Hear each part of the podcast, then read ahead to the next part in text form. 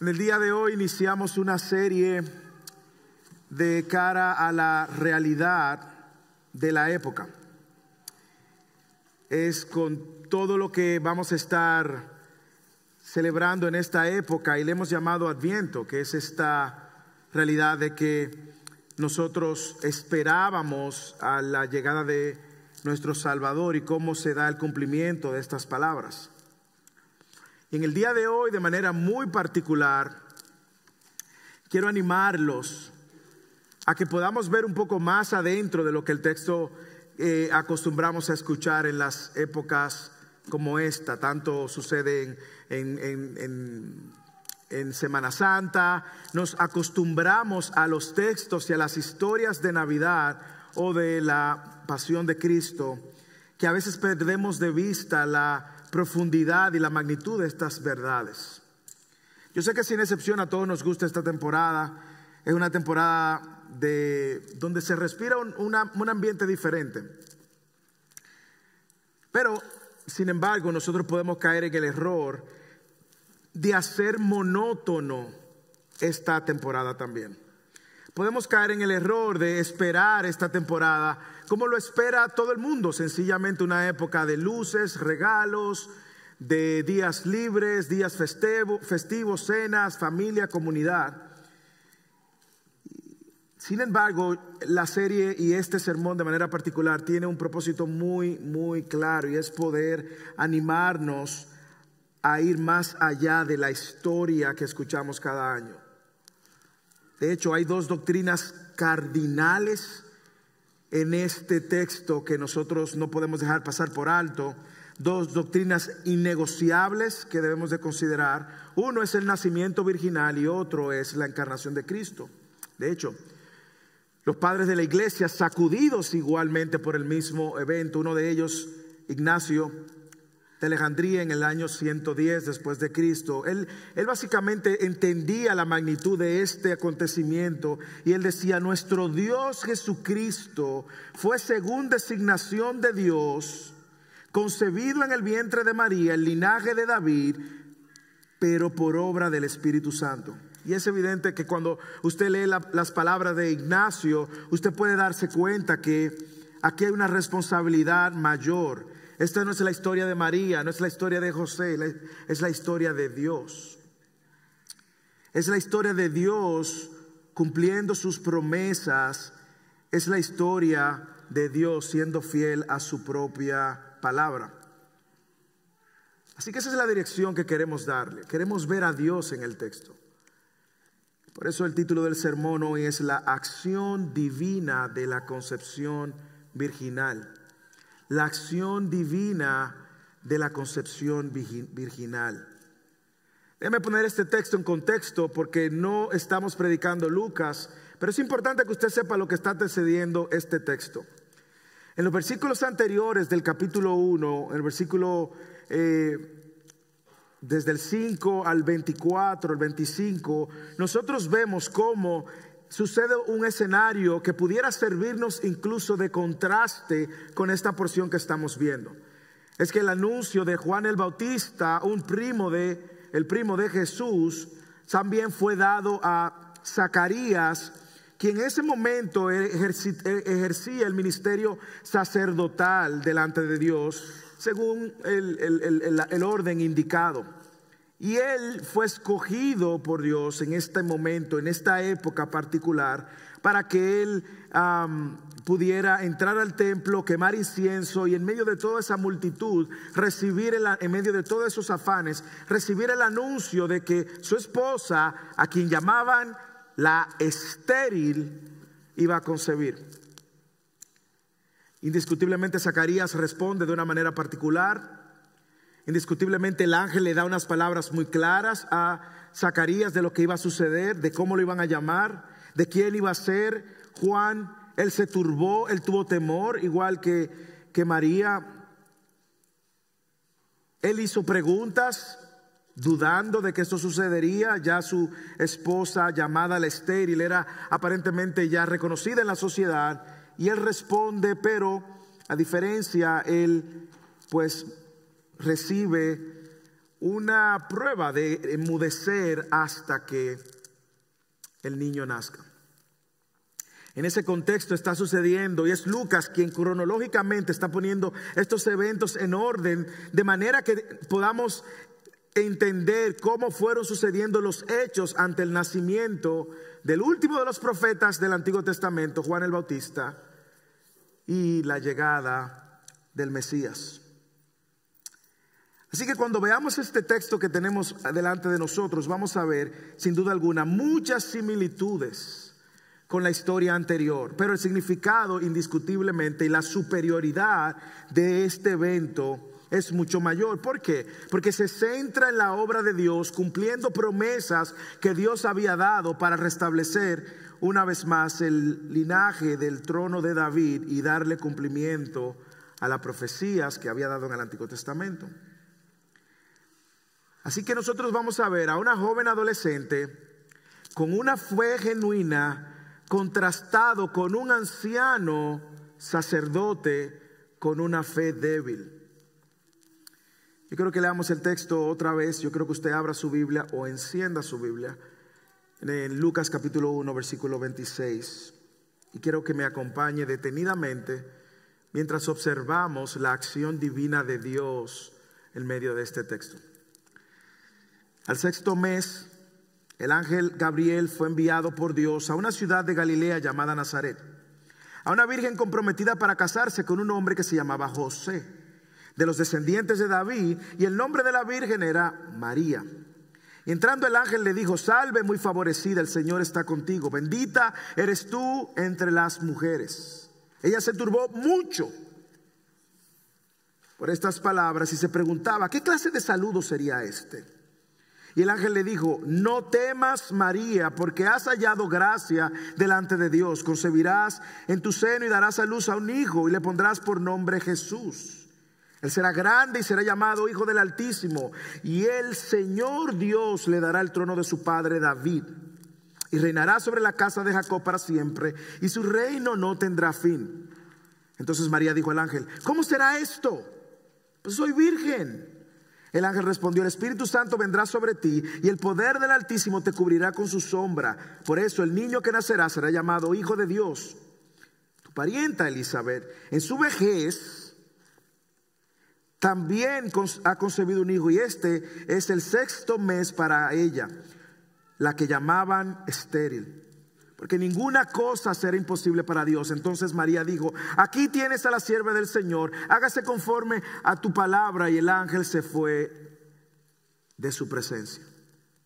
Este texto que acabo de leer y que leyó, nuestra hermana, muy bien leyó nuestra hermana Paola, sin duda alguna nos, nos muestra en este momento donde el ángel interviene igualmente como había intervenido al aparecérsele a Zacarías, pero que ahora de manera muy clara viene con un mensaje poderoso, sobre todo viendo el contraste no solamente de las dos vidas, la de Zacarías y la de María, sino las etapas de vida una mujer avanzada en edad estéril, una joven doncella a punto de casarse, un líder sacerdotal y una joven que apenas está comprometida para casarse. No tenía probablemente trabajo, su identidad aún no estaba firmada porque mucha de la identidad de la mujer dependía del matrimonio, de cuando se casaba. Y ahí estaba, mire el contraste. Pero yo creo que el texto tiene tanto que pudiéramos pasar horas y horas viendo ese contenido teológico, es decir, todas esas verdades que hablan y muestran a un Dios grande y poderoso. Y como dije, en ocasiones nosotros leemos el texto y estamos pensando, ay, sí, la Virgen concibió. Y pensamos en el árbol de Navidad, pensamos ahí en, la, en, el nacimiento que hemos hecho, pensamos en lo bonito de la época. Y, y a veces se nos pasa por delante todo lo que está sucediendo en este momento.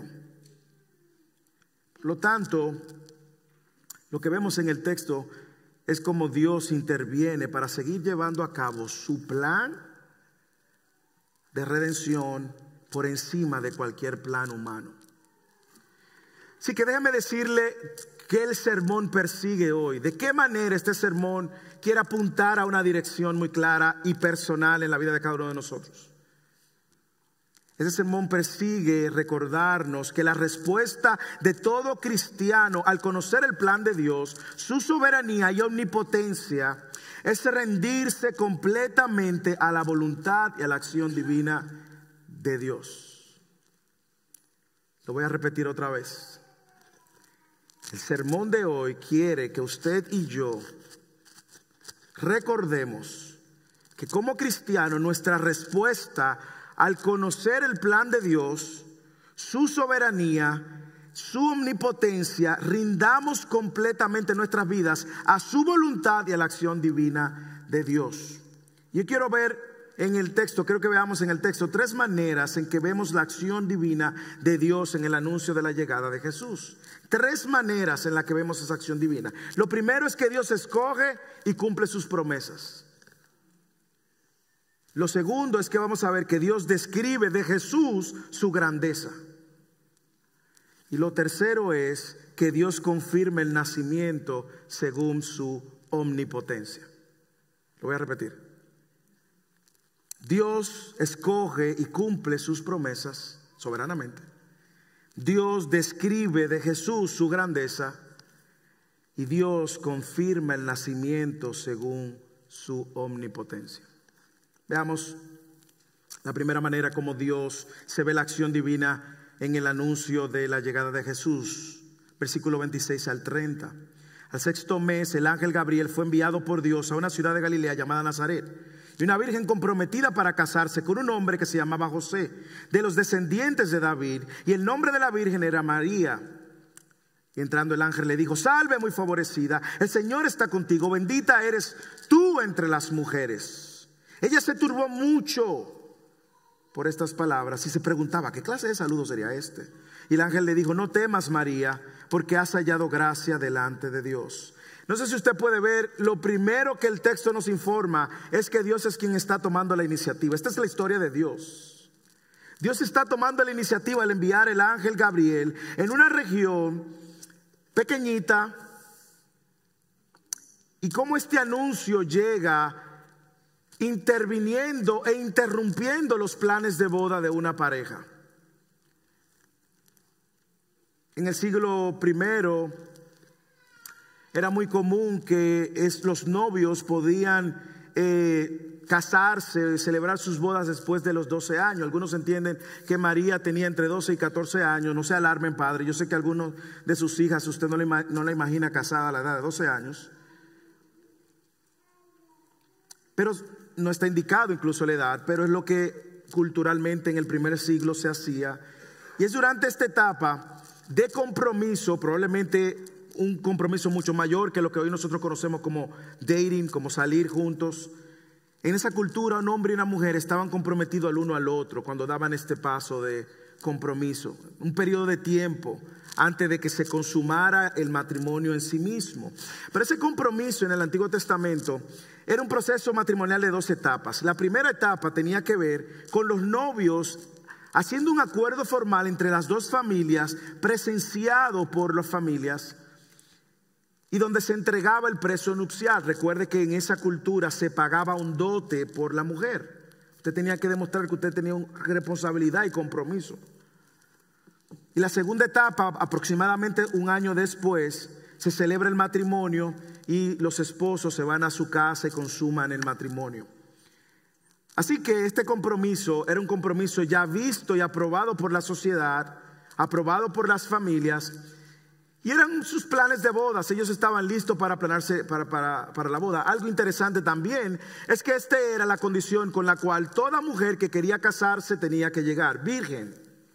O sea que María era virgen entre probablemente otras vírgenes y otros, y otros noviazgos que estaban por ahí listos también en el mismo periodo para casarse. Sin embargo, observe la intervención milagrosa de Dios en todo el proceso. Dios es quien está llevando su plan. Y es lo que quiero que veamos y recordemos en esta época, Dios está llevando su plan. Lo primero es que mire que él envía el mensajero, Gabriel, lo envía a un lugar específico, a Nazaret, una ciudad pequeña, bien pequeña. Usted sabe que Gabriel junto con el ángel Miguel vienen siendo como los dos ángeles que más eh, se resaltan tanto en el Antiguo Testamento como en el Nuevo Testamento, aparece en varias ocasiones.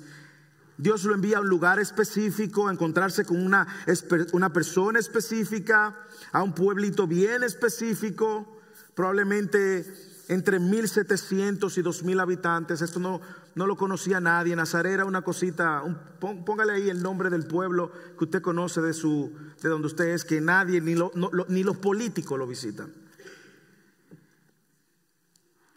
Dios envía a Gabriel en el tiempo correcto, al lugar correcto, donde las personas correctas. Y una de esas personas indiscutiblemente es la Virgen, a quien Dios soberanamente escoge. Al sexto mes el ángel Gabriel fue enviado por Dios a una ciudad de Galilea llamada Nazaret, a una virgen. Como les dije, ella estaba cumpliendo con todos los requerimientos para su boda, para tener sus nupcias. Sin embargo, ese elemento de virginidad que indiscutiblemente apunta a una persona que no ha tenido ningún tipo de contacto íntimo con ningún hombre, apunta también a la edad, como le dije, aproximada, 12, 14 años, máximo 16. Pero con esto también está sirviendo de una señal importante que había sido profetizada en Isaías capítulo 7, 14, como leímos al principio del servicio. Por tanto, dice Isaías 7:14, el Señor mismo les dará una señal, una virgen concebirá y dará a luz un niño. Una virgen concebirá y dará, y dará a luz un niño. Dígame si esto no es sobrenatural. Aquí no hay ni, aquí no hay inseminación artificial. La tecnología no ha llegado. Lo normal es que, como dije, todas las mujeres comprometidas para casarse llegaran en ese estado, esa era la norma social, llegaran en el estado de virginidad. Por lo tanto, la sorpresa del embarazo, sin duda alguna, iba a sacudir el piso de esta familia, de esta pareja. Indiscutiblemente un milagro porque el hecho de que María no haya tenido ningún tipo de acercamiento con un hombre, discutiblemente le iba a dar paso entonces a la intervención de Dios como el ángel mismo lo explica. Pero yo no sé si usted le llama la atención que no solamente Dios escoge a la persona, a la mujer correcta, sino que también escoge al hombre correcto, de manera que ellos fueran la pareja correcta. Como dije, habían varias vírgenes, podía ser cualquier virgen de cualquier momento, pero había algo que José iba a traer que era importante en la ecuación del cumplimiento de las profecías. Mira el versículo 27. A una virgen comprometida para casarse con un hombre que se llamaba José, y aquí está el elemento importante, de la descendencia de David, y el nombre de la virgen era María. ¿Por qué esto es importante? Porque ella no está desposada con cualquier hombre. Ella está desposada con un hombre que representaba y que venía del linaje de David, de manera que el cumplimiento de muchas de las profecías con respecto a el Mesías tomara lugar. Usted dirá o me preguntará, como me preguntó un hermano, ¿y por qué habla nada más de la genealogía de José si María no se aclara de que viene de la genealogía de David? ¿Por qué José si José no tuvo nada que ver? Bueno, hay, un elemento en la ley judía que requería que todas las genealogías fueran trazadas a través del linaje masculino. Déjeme demostrarlo por las escrituras. En números, capítulo 1, versículo 17 al 19.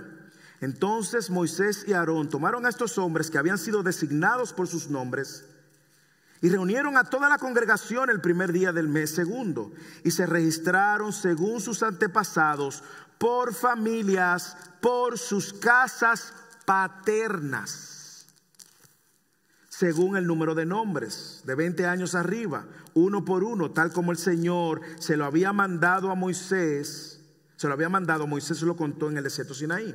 Es decir, es algo que Dios había establecido y para los judíos era muy importante mantener los registros de genealogía que venían a través de los hombres. Así que Jesús no necesitaba un padre biológico para tener y transmitir el linaje de David. El nacimiento virginal, por obra del Espíritu Santo, como sabemos, y la persona correcta, como lo era José, que venía del linaje de David, hace que esto sea único. Y como José era del linaje de David, Jesús sería el hijo legal que cumpliría lo prometido de que el rey que vendría por siempre vendría del linaje de David, como dice segunda de Samuel 7. Entonces nosotros vemos que Dios escoge las personas correctas en el momento correcto y Dios está mostrando una vez más en esta historia que Dios está soberanamente llevando su plan por encima de cualquier plan.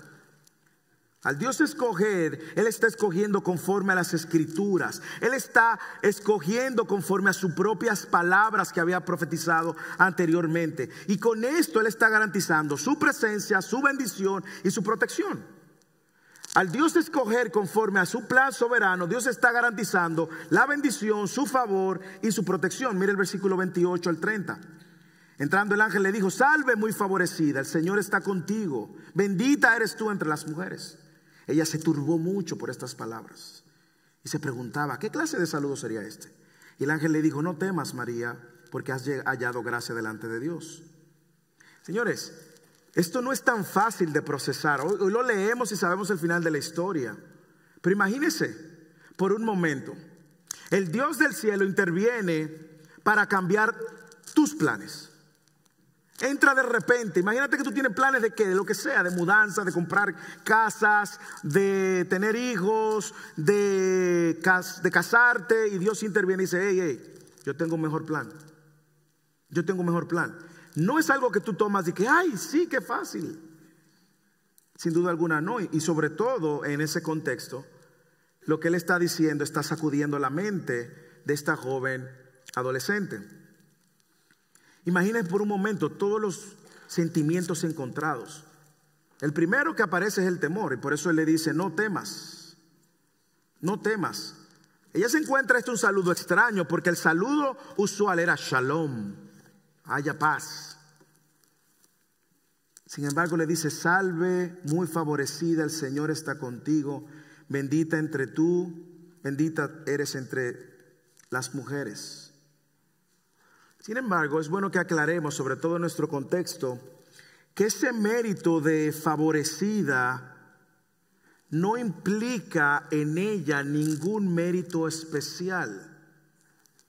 María es especial porque tuvo la gran bendición de ser escogida por Dios para llevar a cabo la gran responsabilidad de traer a este mundo y claro, amamantar y cuidar en los años de, su niñez y su juventud al Hijo de Dios. En la fragilidad, eso es meritorio, es meritorio también la respuesta que ella tiene, es meritorio también que ella era una mujer que amaba a ir conforme al proceso de Dios y se había guardado para tener un matrimonio que honrara a Dios. Es meritorio, todo eso es meritorio, pero el hecho de que ella es receptora del favor de Dios no la hace a ella súper divina. Es un saludo que no le da a ella una posición de intercesora, quiero aclararlo por nuestro contexto. No le da a ella una posición de divinidad tampoco.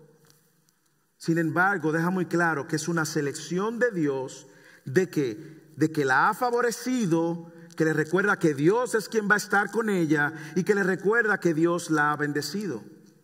Porque Dios está escogiendo conforme a su palabra, Dios está llevando a cabo su plan y definitivamente cuando la voluntad de Dios se lleva a cabo en la vida de quien sea, siempre va a haber una bendición, siempre es una bendición y eso está garantizado. Ella se turbó, se preguntaba, ¿qué saludo será este? Mire cómo él, Dios quería que ella no temiera ante este anuncio, porque era un anuncio que le iba a cambiar la vida, su familia, sus planes. ¿Alguna vez usted ha recibido un plan, una noticia que le ha cambiado su vida? Pero ella fue receptora de esta gracia, así como Noé lo fue, que dice en, Génesis 6 que, que Noé halló gracia delante de los ojos del Señor también María ha recibido gracia delante de los ojos de Dios. Y esto, ¿a quién le atribuye toda la responsabilidad? A Dios, quien escoge conforme a su soberanía. El ángel le dice, no temas. ¿A quién le había dicho el ángel no temas? Si usted lee la historia, se lo había dicho a Zacarías también. No temas. Es que no es fácil, hermano, seamos sinceros. ¿A quién se le ha parecido un ángel? A ninguno de los que estamos aquí. Y la reacción natural es, ¿qué es esto? Pero Dios quería que ella no tuviera ningún tipo de temor y que no, no se preocupara por la, la gran noticia que ella estaba recibiendo. Y mire cómo Lucas está interesado también de contrastar la respuesta de María con la respuesta de Zacarías. Zacarías no creyó. Y por eso dice la Biblia que quedó mudo, no iba a poder hablar durante el día hasta que por no haber creído, dice el versículo 20. Zacarías no creyó, imagínese.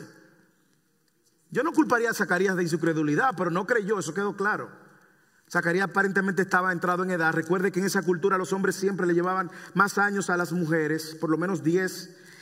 Y usted ve que su esposa la reconocían como estéril. Y él le dice las mismas palabras, no temas Zacarías, pero Zacarías no creyó.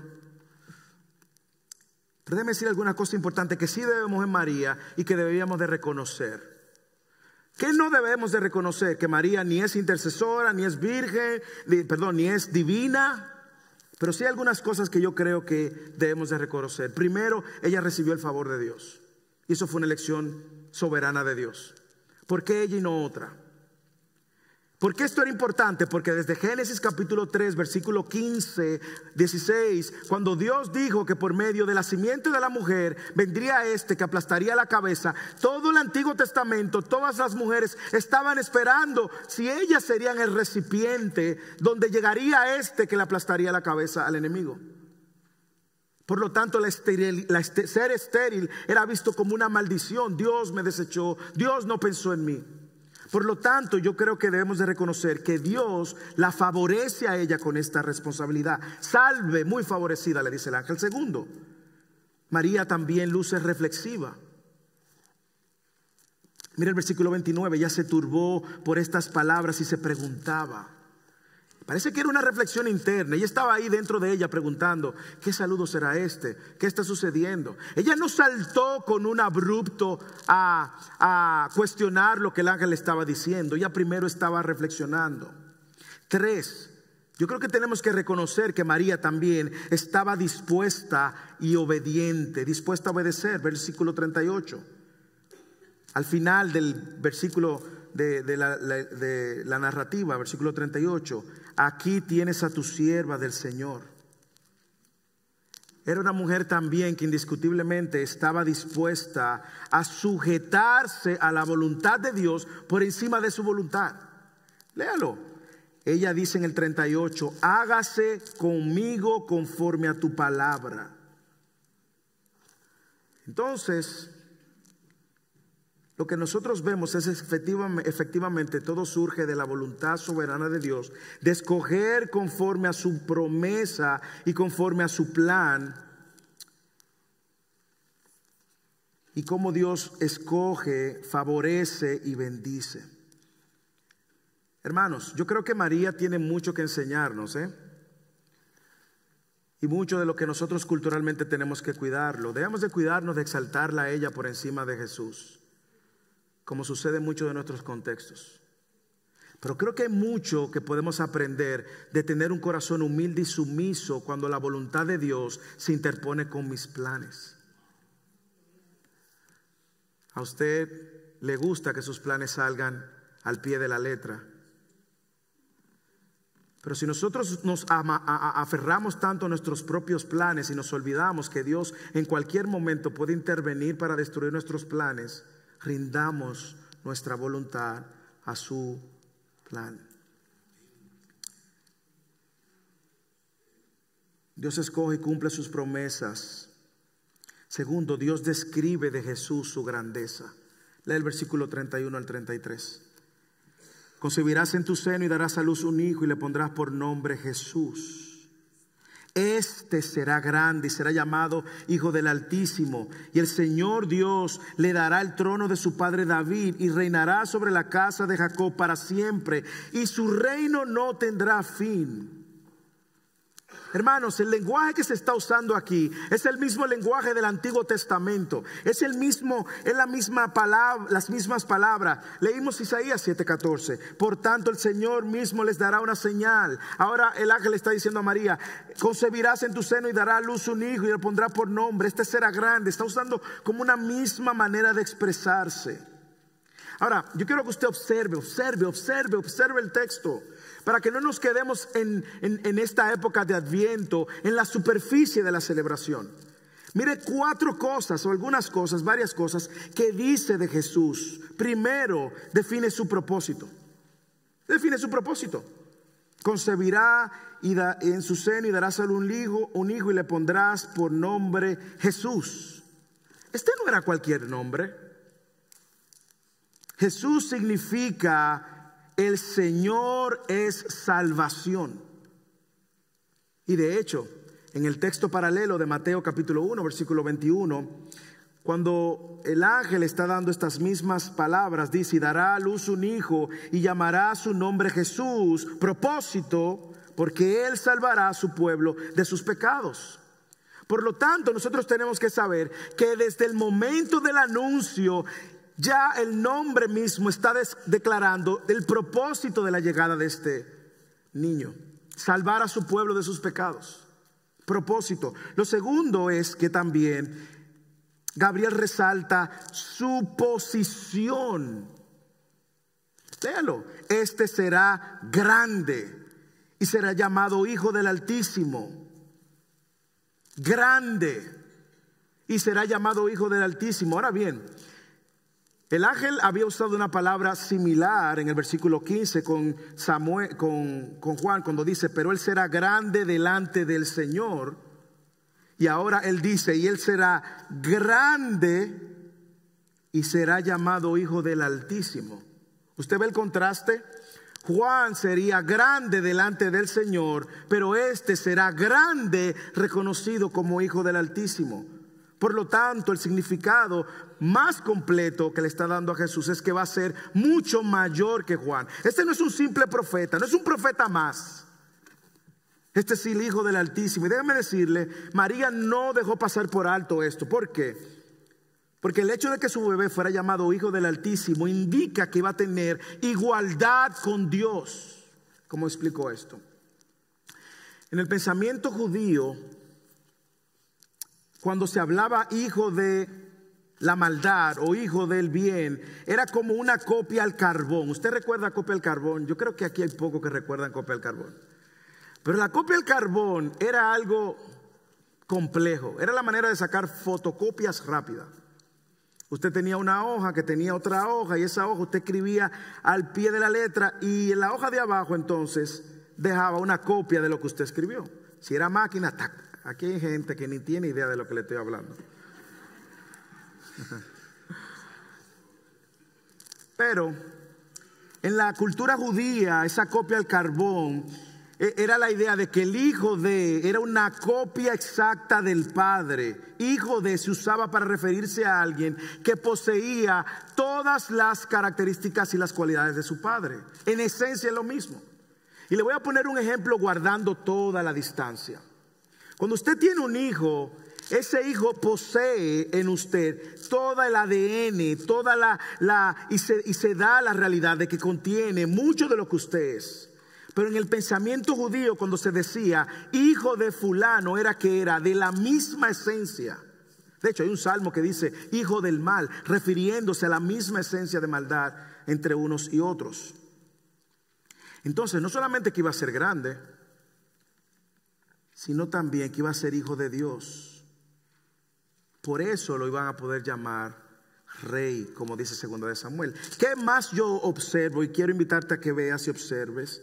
No solamente es que está definiendo su propósito, su posición, también está definiendo su autoridad.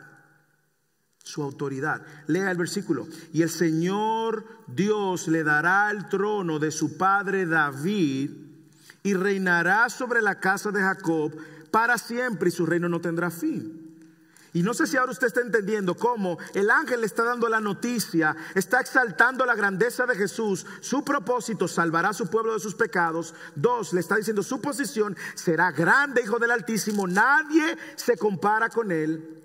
Pero ahora mire la autoridad y este va a cumplir lo que se había prometido y profetizado de que vendría uno de la casa de David que iba a reinar por siempre. Segunda de Samuel, capítulo 7, versículo 13. Dice, Él, refiriéndose a este que vendría, edificará casa a mi nombre. Y yo estableceré el trono de su reino para siempre. Yo seré padre para él y él será hijo para mí. Usted va a ver que el Antiguo Testamento está lleno de promesas de este rey que iba a reinar por siempre. Daniel capítulo 7. Le fue dado dominio, gloria y reino. Su dominio es un dominio eterno que nunca pasará y su reino uno que no será, que no será destruido. ¿Usted cree que el pueblo judío no se sabía esto así? ¿Usted cree que María estaba desconectada? ¿Qué me está diciendo? Estas palabras de Gabriel estaban retonando en la mente, resonando en la mente y en el corazón de María, porque es el lenguaje de aquel que iba a venir y que ahora estaba encontrando cumplimiento. Y no solamente nosotros vemos su autoridad, su propósito, su posición, hermanos, también vemos su naturaleza. Cuando Él dice, su reino no tendrá fin, está denotando que en este rey es un rey eterno. Solo Dios puede reinar eternamente, ¿sí o no? Más adelante nosotros vamos a ver cómo en su naturaleza es la intervención de Dios mismo, el Espíritu Santo de Dios que está haciendo que todo esto suceda. En resumen, está resaltando la grandeza de Jesús, diciéndole, Jesús es el rey prometido, linaje de David, que iba a gobernar por siempre, y Él es Dios. Hermanos, la declaración del ángel es una declaración de la divinidad de Jesús. Es una declaración que el contexto judío muy bien entendía y Dios había prometido que David sería y por medio del linaje de David vendría el Hijo de Dios y el nacimiento sería el primer paso para llevar a cabo, o la concepción virginal, el primer paso para llevar a cabo esta promesa. Yo no sé si usted puede ver, pero Dios está siendo fiel a su palabra letra por letra. Dios está siendo fiel a su palabra y por eso cuando nosotros nos acercamos a esta celebración, no es una celebración solamente de regalos, no nos quedemos con la envoltura de la celebración. No le pase lo que le pasaba a mi hijo Josué y en su primer año, primer hijo, usted sabe que cuando uno tiene un hijo por primera vez, uno quiere darle a ese hijo lo que nosotros nunca hemos recibido. Así que en su primer año, ya cuando él tenía, no tenía un año todavía, pero tenía nueve meses, en el árbol de Navidad estaban llenos de regalos para Josué. Llenos de regalos. Ahí estaban los regalos de la suegra, de los tíos, el papá. Y ya usted sabe, como que ese niño es el, es el rey de la casa. Uno compra y se desborda y regalo. Hermanos, y cuando amaneció, mira Josué tu regalo, Josué fue, está gateando ahí medio, y empezó a abrir los regalos, a romper los regalos. Hermano, yo no le puedo decir cuántas horas Josué se entretuvo con la envoltura de los regalos. Si nosotros lo hubiésemos sabido, le regalamos envoltura. Pero ¿cuál es la enseñanza, hermanos? Que muchas veces como cristianos, usted y yo nos quedamos con la envoltura de la celebración. Y nos olvidamos el regalo que trae esta celebración es el nacimiento de Dios. Y como yo le dije, aquí hay dos grandes verdades teológicas que se encuentran. El nacimiento virginal y la encarnación de Dios. Pero déjame entrar al último, la última manera en la cual Dios muestra su acción divina. Primero, Dios muestra su acción divina escogiendo soberanamente para cumplir su promesa. La Virgen, Isaías 7:14 y una persona conforme al linaje del linaje de David. Se cumple soberanamente, pensadamente. Dios interrumpe el plan. Segundo, Dios muestra también su acción divina diciéndole a María cuáles son los atributos que tiene este bebé, que no es cualquier persona. ¿eh? Este no es un profeta más, este es Dios. Lo cual es difícil para entender. Y finalmente, ¿qué hace Dios? Como esto es algo difícil de entender, Dios confirma el nacimiento según su omnipotencia. Y aquí se ve la omnipotencia de Dios. Y mire, léeme conmigo el versículo 34 al 38. Entonces María dijo al ángel, ¿cómo será esto? Me recuerda la pregunta de Nicodemo a Jesús cuando Jesús le dice, te es necesario nacer de nuevo. Jesús le dice, ¿cómo será esto? Digo, Nicodemo le dije, ¿cómo será esto? puesto soy virgen. En otras palabras, yo no he tocado un hombre, no he tenido ningún tipo de acercamiento íntimo con un hombre. ¿Cómo esto va a ser posible? Yo quiero que usted observe el texto porque me encanta la manera como Dios soberanamente da unos argumentos muy contundentes para que María no le tuviera la menor duda. Porque es difícil, hermano, de entender, es muy difícil. La fe de María está en juego. ¿Ok? ¿Va a creer que Dios tiene la capacidad de hacerlo? ¿Va a creer que Dios tiene la capacidad de crear vida fuera de los medios naturales que Dios mismo ha establecido? ¿Tiene Dios esa capacidad? ¿Puede Dios crear de la nada? ¿O puede Dios intervenir en el tiempo, en el espacio, por medio de su espíritu? Pero tú sabes, me encanta el cuidado de Dios, el corazón de María que Dios no la deja sola en esta decisión. Y observe conmigo cómo Dios, por medio del ángel Gabriel, le da una explicación. Y lo primero es que le da una explicación basado en la obra sobrenatural de Dios. Y le dice, el ángel le respondió, María, el Espíritu Santo vendrá sobre ti y el poder del Altísimo te cubrirá con su sombra. Por eso el niño que nacerá será llamado Hijo de Dios. Hermanos, esa línea tiene dos doctrinas cardinales en nuestra fe, dos doctrinas innegociables de nuestra fe. La doctrina del nacimiento virginal es crucial por dos razones. Primero, porque fue profetizado en Isaías capítulo 7, versículo 14. Pero también este evento da una explicación al mundo natural que no entiende. La misma respuesta de María, ¿cómo esto es posible? ¿Cómo será esto? ¿Cómo, ¿Cómo, esto es posible? Están estableciendo que Jesús fue el resultado de la obra sobrenatural de Dios usando como cuerpo y recipiente a la Virgen María. Dios está involucrando lo inmaterial y lo material. Lo material el vientre de María, el Espíritu Santo en lo inmaterial. Y por supuesto, María no podía fecundarse por sí misma. Y en ese sentido ella es un recipiente y ha sido favorecida con esa gran labor, esa gran responsabilidad. ¿Ok? Por lo tanto, nosotros en la, en la concepción virginal creemos que efectivamente María fue un recipiente y que no hay una conexión física entre María y Jesús, porque de haber una conexión física implicaría que Jesús entonces no fue humano, si negamos que ella que él nació por el vientre de María, perdón. La escritura nos enseña es justamente por ese acontecimiento donde María es el recipiente que recibe a Jesús, que Jesús entonces es completamente humano. Y hubo una conexión física de ese recipiente, pero no hubo una transferencia de la naturaleza de María en Jesús. Y eso es la concepción virginal. Ahora bien, usted puede creer eso, pero esto es cardinal en nuestras vidas y esto es un punto que la escritura demuestra una y otra vez. Por ejemplo, la escritura demuestra que solo Dios pudo haber obrado sobrenaturalmente, encarnarse, como dice Juan capítulo 1, versículo 14.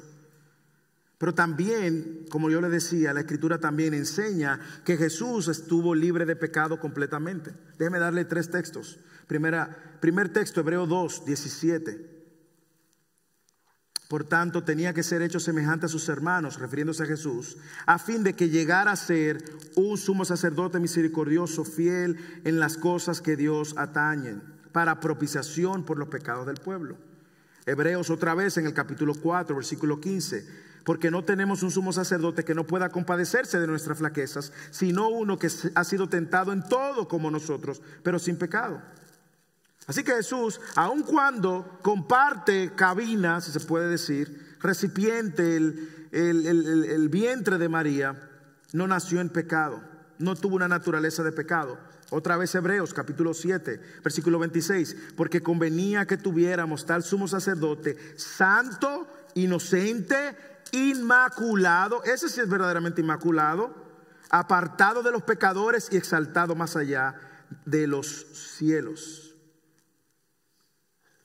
Entonces sí Jesús, completamente humano y por eso la necesidad del vientre de María. Entonces nosotros vamos a ver eso ahora.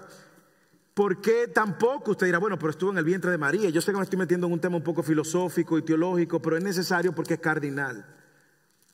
No podemos negar el nacimiento virginal y al mismo tiempo que Jesús es completamente hombre sin pecado. La Biblia enseña, por otro lado, que la transferencia de pecado aparentemente es a través del hombre. Digo que la Biblia enseña porque en Romanos capítulo 5, 12, 17 y 19 dice, por tanto, tal como el pecado entró en el mundo por medio de un hombre, aquí se está refiriendo todo el tiempo Romanos a Adán. Versículo 17, por si la transgresión de un hombre reinó la muerte. Versículo 19, porque así como por la desobediencia de un hombre, muchos fueron constituidos pecadores. Lo cual el nacimiento virginal de Jesús evita la transición de naturaleza de pecado, la transmisión de naturaleza de pecado y permite a Dios encarnar. Y eso nos da paso a la segunda doctrina, que es la de la encarnación. Dios el creador del cielo, el espacio y la materia, interviene en el tiempo, en el espacio y la materia. El creador del tiempo, el espacio y la materia, entra al tiempo, el espacio y la materia para cumplir su rol de salvarnos.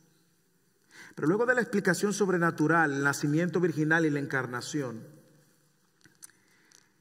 ahora me encanta que Gabriel le da una explicación de otro evento sobrenatural para que ella como que entienda que no está jugando el ángel.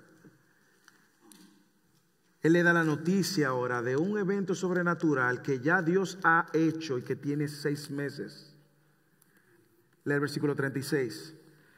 Si te cabe alguna duda de que el Espíritu Santo va a venir sobre ti y tú vas a concebir y, y tú vas a concebir al Hijo de Dios, si te queda la menor duda de eso, y de ese nacimiento virginal y esa encarnación que está sucediendo, sí vas a tener el Hijo de Dios, pero eso no te hace la madre de Dios, te hace la madre de Jesús, pero no la madre de Dios. Si tú tienes alguna duda de eso, déjame decirte a alguien que tú conoces muy bien. Y es Elizabeth. Tu pariente Elizabeth, en su vejez, también ha concebido un hijo. Y este es el sexto mes para ella, la que llamaban estéril. Así que María ahora tiene una manera de confirmar que este ángel está hablando seriamente, porque si la, la vida de esta otra pareja, ya avanzados en edad, fue cambiada y transformada por una noticia similar, ella tiene ahora una manera de palparlo y confirmarlo. De hecho, si usted lee más adelante, el versículo 39, dice que en esos días María se levantó y fue apresuradamente a la región montañosa en una ciudad de Judea y entró en la casa de Zacarías y saludó a Elizabeth. Ella tenía la necesidad de confirmar que esto también era así, era cierto. Y cuando va, se da aquel hermoso encuentro donde María termina adorando a Dios. Bienaventurado la que creyó que tendrá cumplimiento lo que fue dicho de parte del Señor. Entonces vemos a una María efectivamente que estas palabras no solamente fue el anuncio sobrenatural, sino también que era la confirmación de otro evento sobrenatural de una mujer que había pasado toda su vida queriendo tener un hijo y no pudo. Y que ahora su vida también fue cambiada. Dios no solamente le da la noticia de un evento sobrenatural, Dios no solamente le confirma por medio de una pariente otro hecho sobrenatural que ella podía ver y palpar. Dígame si esto no un cuidado de Dios, sino que ahora esto es lo que más me encanta. El ángel no solamente le da el anuncio, el Espíritu Santo va a venir sobre ti. El ángel le dice, mira, ya tú puedes confirmarlo con Elizabeth. Tiene seis meses, seis meses se nota la barriga. Si no, tú sabes qué, déjame recordarte que Dios es el Dios omnipotente y que para Él nada es imposible. Y es lo que Él le dice, porque ninguna cosa será imposible para Dios. Él le dice ahora, no solamente te doy el anuncio de un evento sobrenatural, no solamente ya te puedo demostrar otro evento sobrenatural, sino que ahora te apunto al Dios sobrenatural, al Dios omnipotente. Y aquí resalta el atributo de un Dios todopoderoso. Nada es imposible, María. Nada es imposible. ¿Y qué sucede? ¿Cuál es la respuesta? Nada es imposible. Dios es todopoderoso. No temas. Confía, María. Confía, yo estoy al cargo de esto. Dios está a cargo de esto.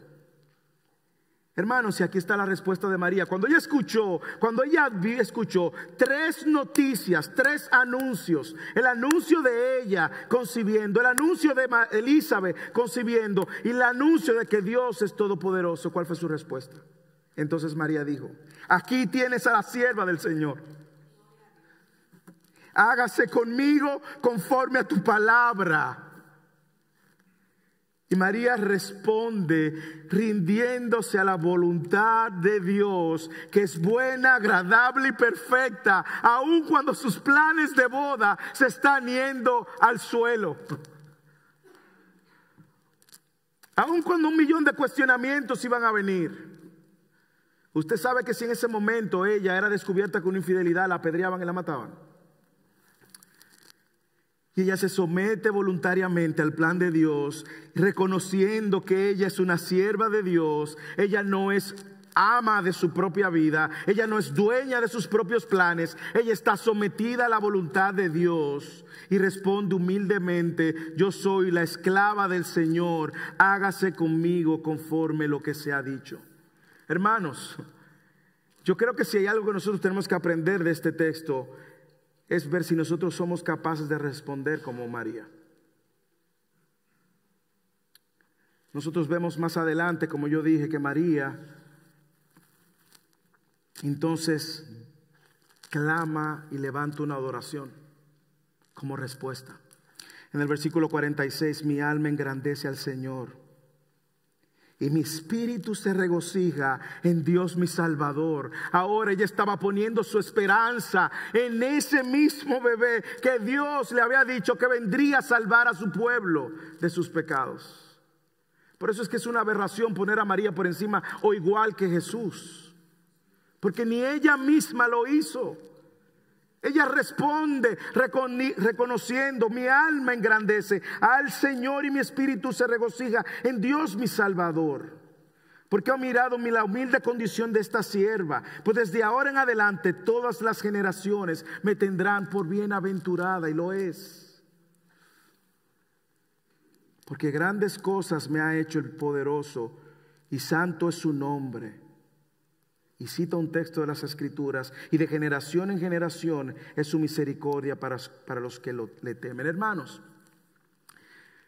como yo le decía al principio, y la idea que el sermón buscaba está estrechamente ligada a responder como María.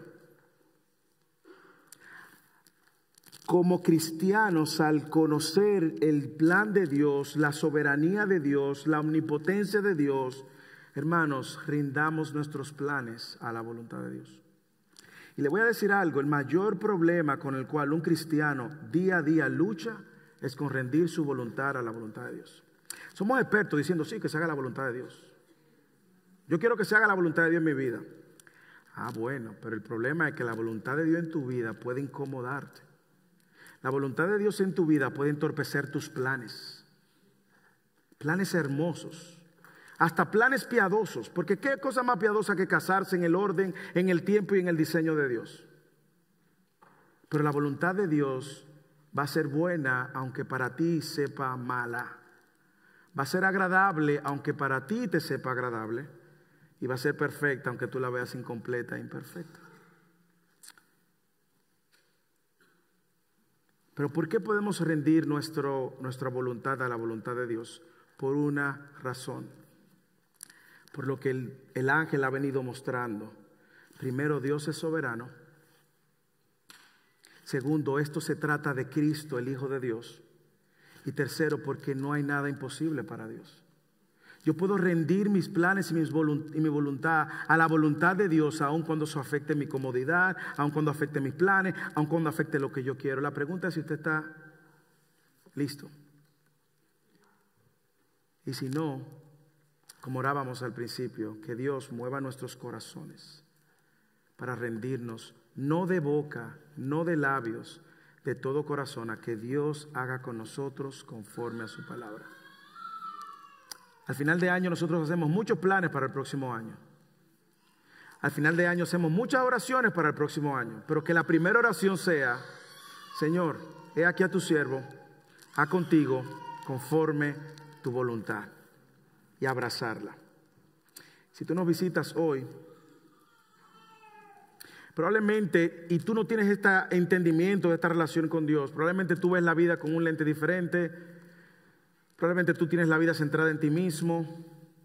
Probablemente tú piensas que hay cosas imposibles que Dios cambie en tu propia vida.